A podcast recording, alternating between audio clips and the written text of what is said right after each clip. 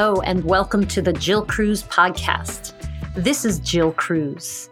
And today I had a wonderful conversation with my colleague, Kelly Moore. And Kelly is a mental health counselor, and we talked about emotions and how sometimes uh, the emotions that are really coming forth frequently are not necessarily, you know, we get stuck in a kind of a pattern and we may not really be getting deeper down to the emotions that are kind of beneath the surface. So if you're angry all the time or you're sad all the time, there may be other stuff going on. Kind of, she said it's sort of like the tip of the iceberg sometimes. So we talked about that and we talked about how emotions relate to eating and how some skills to deal with coping with that. And we also had a special guest on the podcast. So you'll see when you start listening. I think you're going to get a lot of good reminders and uh, tips about emotions and how it relates to your health. Enjoy. Hello, little girl. Today we have two special guests. We have Kelly Moore and we have her beautiful daughter. And what's your daughter's name? Adrian. Adrian. So Adrian is here with us and she's 17 months, you said? 17 yes, months ma'am. old? Yes. So we have a we have a special guest today. so Kelly, thank you so much for being on the podcast with me today. Of course, thank you for inviting me. Yeah, yeah, I'm sure. excited. Yeah, me too. So let's start off by uh, maybe you could tell us why you do what you do, a little bit about your story, about what brought you to your work. So basically, for me, it was really about paying it forward. I remember being in high school and it was my either junior or senior year. And it was a really hard time for me. Recently lost my father and just going through a lot of things, just changes and relocating and trying to figure out who I was at the time. And there was this amazing social worker at the school. And she stepped in and really like allowed me to have a voice and to talk about things and explore challenges. And I told myself, like, I want to be her when I grow up. I want to be like that. I want to help people like really transition into who they want to be and help them figure it out because sometimes our paths get a little you know they get a little muddied they get a little hard to define and see so just having that support can mean the world to somebody so i wanted to be that person Hmm. Yeah. So, do you feel like what what changed after you spoke to her or you you worked with her? What changed for you? so basically i come from a culture where it's what happens in this household stays in this household. We don't talk mm-hmm. about things. We don't explore things. We don't process things. We just kind of pray about it and move forward. And i am a huge endorser when it comes to prayer. Prayer is amazing. It is a part of that self-care that we do. But then there's other aspects that we have to also you know i think a wound can't mm-hmm. heal if we just stick a band-aid on it and just mm-hmm. allow it to sit underneath that band-aid. Sometimes we have to get stitches. Sometimes we have to you know really clean that wound and make sure that it has time to heal and get back to a healthy state and that was really what it was for me when i was able to talk to her to know that yeah there's somebody out here that's willing to listen to some of that trauma and be able to help me to process it and move forward from it Mm-hmm. Yeah. Yeah. One thing that I'm actually reading the book right now, The Body Keeps the Score. Yeah. Every therapist I've ever met knows that book. it's like one of, I guess, the books, perhaps. I don't, I don't know, but uh, it's a pretty intense book. You know, and this is something I've learned in my own training. I'm a coach. I'm, I'm a nutritionist, but I'm, I'm also a coach. And, um, the training that I got is actually implemented by two therapists. So uh, they're a PhD um, psychotherapist, and and she, the wife, is a um, dance and movement therapist. So they integrate a lot of movement and and breath work into the coaching programs and stuff. So one of the things that I've learned, I know at a very late age, actually, probably just a couple years ago, about the importance of not letting emotions be hidden and be locked down. And um, like for me, I, I definitely became really good at just locking them down. Mm-hmm. Like I didn't even know I had some of the emotions that I had. Honestly, you know, I, I was like, wow, I have a whole lot of anger around that situation and fear. And, you know, so it's so important for us to to express those emotions, right? Not to just keep them stifled. So I think that's probably part of the healing process, right? Of course, yes. I always feel like a lot of times with my clients, we start off at the basics. We start off with emotions because a lot of times it's even hard just identifying what you're feeling in the moment or even being okay to say, like, I'm feeling multiple things. I'm not just feeling one thing, I'm feeling several things. And then the other aspect of it is sometimes we're taught that certain emotions are wrong to have. They're bad emotions. Like we have to push them away. We have to push away being angry. We have to push away being upset. We have to push away being afraid. But there's no such thing as a bad emotion. All emotions are valid. All emotions should and can be experienced, but it's just how do we use that? And how do we sit in that emotion and not allow it to control us, but to allow it to be and then process it, experience it, feel it, understand it, invite it to the table and sit down and talk to it. And then mm from there, we're able to move forward and figure out, yeah, I'm angry right now, but I can turn this to me advocating for myself. Mm-hmm. I'm scared right now, but I'm going to turn this into some excitement because I'm scared because I'm about to take the next step in my life. And that is exciting, but it's scary too. Yeah. Yeah. How do you, I guess you probably work with your clients on this. Like, what specific advice do you give them to, you know, let's say we have been taught, most women have been taught that anger is negative, right? That mm-hmm. we should not, I think that's a big one for women, right? yes. like, yes. you know, God forbid you're angry, then suddenly you're, you know, I won't say it in front of Adrian, but you know, there are some B words that come out and some other words that come out that that that um, we're stigmatized for for feeling anger. So well, how do we how do we get across that? How do we get over to the point where we can say, "Oh no, my anger is actually not a bad thing." It's I think it really comes to being able to understand where that anger is coming from. And I always say that even a lot of times we look at anger and we say that it's a, you know, it's the tip of the iceberg when it comes to emotions. There's something underneath it fueling it. But I feel like that about a lot of emotions. A lot of times there's something else underneath it. And so once we're able to figure out the root, yeah, we can justify that anger being there, right? Like you're hurt. And it's okay to be mad because somebody hurt your feelings. It made you feel that way. Or you are petrified of what's going to come next. And now you're using anger to kind of fuel you to move forward. But how do you want to move forward? That's where the difference comes, right? It comes into what are my actions in moving forward? Yeah. Yeah, I love that. So it's, you know, what I think um like the tip of the iceberg thing is really interesting because I think like for myself, those little sounds in the background are from our dear little guest, and we are welcoming her into the podcast today.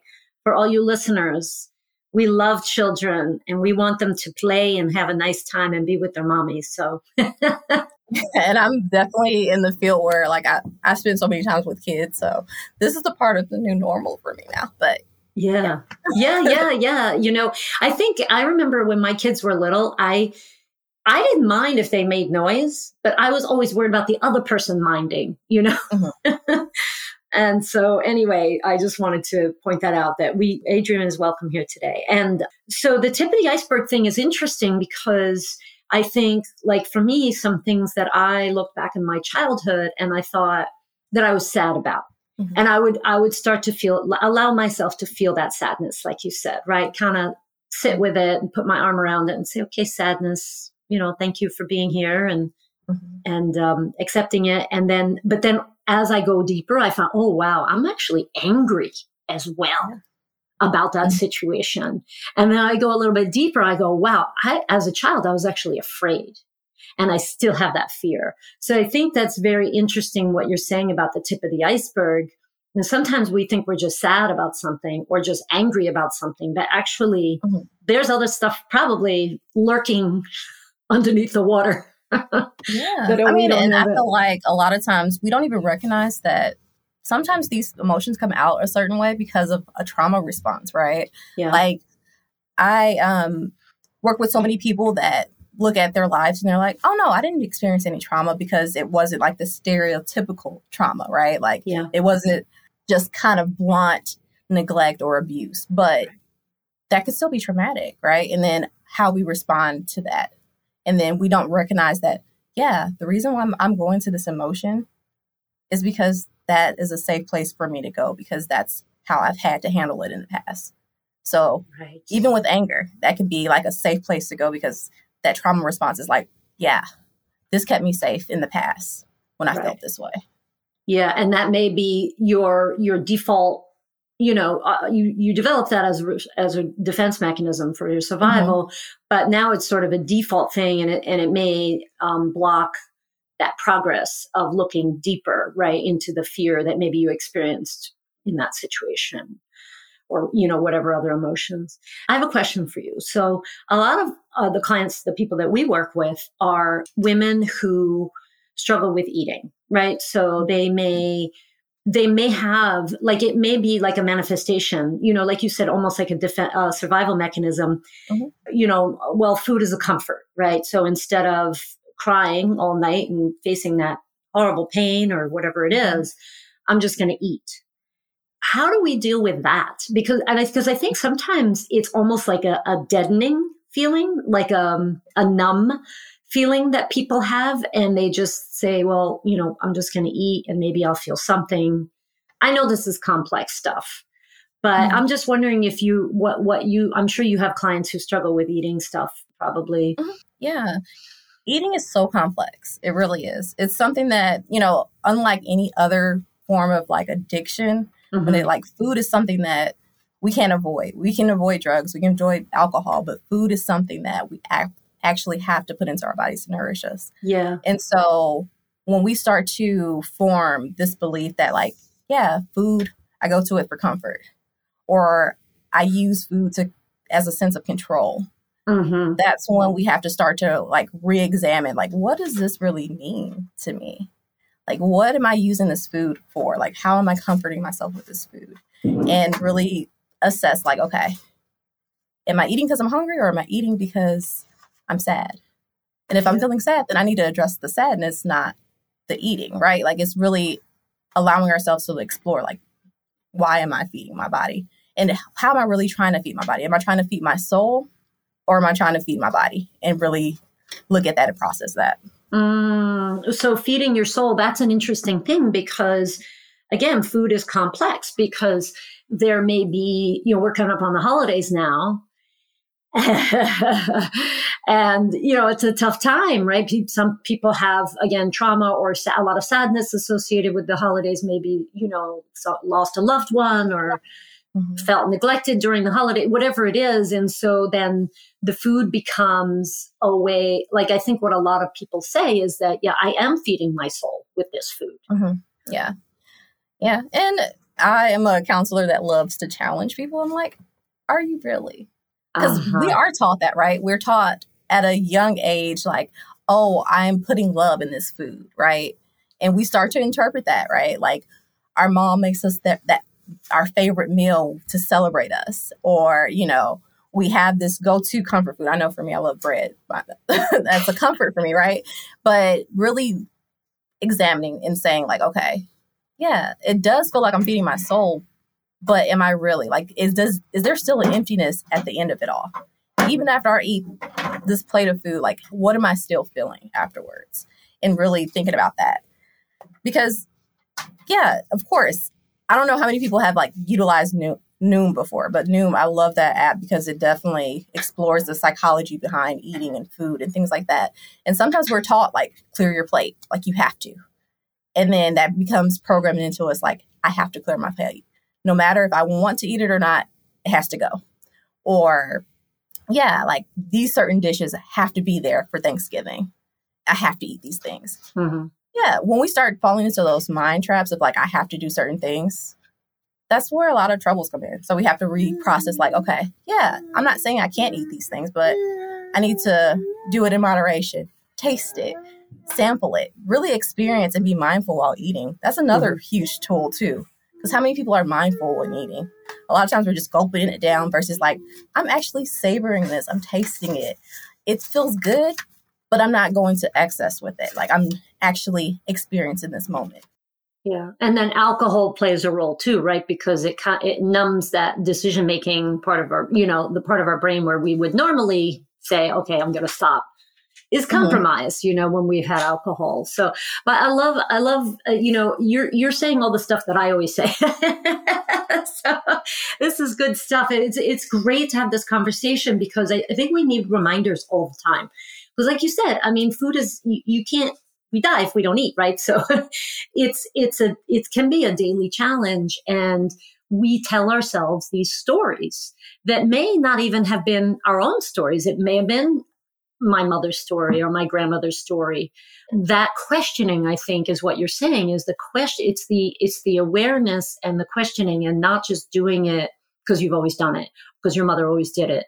That's an important part of the process. And like you said it, it's not like you're saying oh, oh no you can't have the pumpkin pie. You're just saying how can i come into this situation with my mindset and my awareness? And maybe yeah. still have a little pumpkin pie yeah, we have to stack ourselves to win in these situations, right? Like we go into it with a game plan. Right. And then also alternatives. I think that's another thing too. A lot of times, whenever we think about changing our lifestyles, it's a matter of like, oh no, I'm depriving myself. I'm depriving myself of all these wonderful things instead yeah. of looking at it like, oh no, I'm exploring other things that can be wonderful too. I remember mm-hmm. when I was younger, I one of my teachers, she brought in asparagus and we tried asparagus and I was like, this is the worst thing in the world. I hate asparagus. It's disgusting. I will never eat it again. Let's fast forward about 15 years later. I love asparagus. Mm. Like it's reintroducing yourself to different things, finding alternatives. And instead of saying like, I can't have this, it's like, no, I I can have this and I can enjoy this. And I can make things differently and I can still, you know, partake in certain things, but just alter things, right? And make it something that I'm having fun with. Because whenever it feels like a chore, of course, you're going to go into it with a defeated mindset. So mm-hmm. it's a matter mm-hmm. of like making it fun, making it exciting. Yeah. Yeah. Yeah. Yeah. Love that. Yeah, the mindset of this stuff is huge, huge. Um, what type what type of people do you work with normally? You're in Tennessee, right? Yes, I am yeah. in Tennessee. So I work with a wide range of clients. I have worked in career counseling. Um, right now, still do that transitional, like with career, life changes, anxiety, depression. Yeah, really helping out with. I, one area that I love is boundary work. I love doing boundary work with clients because I feel like it's so important when it comes to relationships, mm-hmm. when it mm-hmm. comes to ourselves, because we have to set boundaries for ourselves too and really figuring out like, no, I'm not just saying no, I'm saying yes to me. And I'm being Ooh. vulnerable and sharing who I am and what I need from others and myself. Yeah, that's great. That's great. I, it is so important in in relationships and also like in self care, right? Mm-hmm. Like that, like you said, the self, our own self boundaries of like, mm-hmm. I'm creating this boundary around pumpkin pie. or whatever it is, you know. So, yeah, that's mm. great. I love that. So, you work with, uh, do you have your own practice? Well, yes, but I haven't been really bringing a lot of clients in for my own personal private practice. I do do group practice. Actually, I have too many jobs to list, but um, I work in a couple of nonprofits as a one as a counseling supervisor and then also as a mental health consultant. Work with kiddos so for one of them, I'm actually helping with like Head Start kids and like trying to help them develop the skills that they need early on for mental health and helping their parents to support them because I feel like it starts young, right? Like we learn yeah. how to express ourselves young. One of my favorite movies ever is um, Inside Out. And even though it's on a kid's level, it's huge for teaching us about emotions. And I think Disney did a great job of like introducing kids early on to like expressing, identifying, and being okay with even the mo- emotions that we feel like aren't pleasant. Mm-hmm. I, I that was a cartoon, an animated film, mm-hmm. right? Yes. Oh, okay, yeah, I remember and that. I actually, that really the crazy part about it, I actually assigned it to some of my adult clients. Like when we're exploring emotions, I'm like, watch that, grab your kiddo, watch that movie, and we'll talk about emotions. And they're like, oh, wait, I'm trying to avoid anger and sadness and disgust, but it's okay. It's a part of me. It's who I am. It's a part of my identity. Let me express it and actually own it and experience it. Yeah, that's so beautiful. I'm, uh, so anybody listening, if you're struggling with this, watch the movie Inside Out. And and neither Kelly nor I have any stock in that movie. We just we're just recommending it. and the big big takeaway from this conversation for me is you know, we, we all have these emotions and we may not be expressing them in the way, like we might just fall into like a default pattern of expressing them, which may not be exactly getting to the root problem or the root emotions. And emotions are not bad, whether it's excitement or happiness or anger or fear. They're just emotions. And so as we label, we, you know, continue to label them as bad, we're always going to, cause I notice for myself, like, if I have a, negative emotion for a long time, I would then now pile some guilt or shame on top of it, right? Mm-hmm. So I'm, I'm, feeling angry about something, but I think I shouldn't. So now I'm I'm shaming myself and judging myself because I'm feeling that anger, and it just com- mm-hmm. you know compounds the situation and makes it worse. But if we could just say, "Hey, I'm feeling these feelings, and that's okay. That's part of being human," um, and especially regarding food, to be aware of how sometimes we would use food to to squash down those emotions or to comfort ourselves mm-hmm. and avoid turning toward them. And I, th- I think you did a good job of like explaining the concept like of self-compassion and i see that all the time especially when it comes to like dieting and things like that or not actually not dieting changing your lifestyle habits that it's one mistake and you're like oh i, I can't keep going i made mm-hmm. a mistake so then you start to guilt start to feel that guilt and then you start to feel that shame right instead of acknowledging like oh no, I had a hard moment. This was challenging for me. I'm having some emotions around it. Everybody experiences these hard things at times. But how can I be kind to myself in this moment? And how do I get back into that swing? Because, yeah, I'm human. Humans make mistakes. And it's not a mistake unless I keep falling into that pattern. So giving ourselves grace. Yeah. Oh, I love that so much. The compassion thing and dieting. I'm also anti diet. I, I think that mm-hmm. dieting is honestly, I think the dieting industry has done a lot of trauma in and of itself. Yeah. Perpetuated it or accentuated, you know, our our society it's it's coming out of our society, but so many women have struggled with this dieting notion and it's like, no, let's forget about dieting and let's start thinking about just like you said, you know, creating a new way of eating, a, a way that nourishes your body and cares for your body mm-hmm. and and bring with it the compassion so that's, yeah. yeah, that's wonderful. Well, I can see that Adrian, is she getting a little sleepy? She looks she a little is. sleepy. She's definitely past her nap time. the expression on her face is just, I wish we were on video. I mean, you know, everybody could see the video. it's like that, that sort of mesmerized kind of, uh, I'm falling asleep. So I thank you so much for being with me today, Kelly, and sharing your wisdom. I really appreciate it. Thank you so much for having me. Thank you so much for listening to our conversation. I thought that was fantastic, and I hope you did too. I hope you got lots of good info from that. And so, if you would like to connect with Kelly, Kelly Moore is her name, and uh, her LinkedIn profile info will be in the show notes.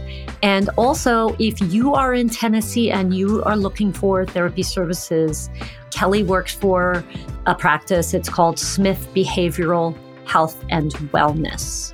And so that's a group of practitioners that you could work with, including Kelly, and get some care and, you know, talk therapy that is so, so important for our health, right? It's not just our mental health, it's, it's our physical health. It's, there's no distinction. Our mental and our physical health are one. So it looks like an amazing practice. Check that out if you're in Tennessee.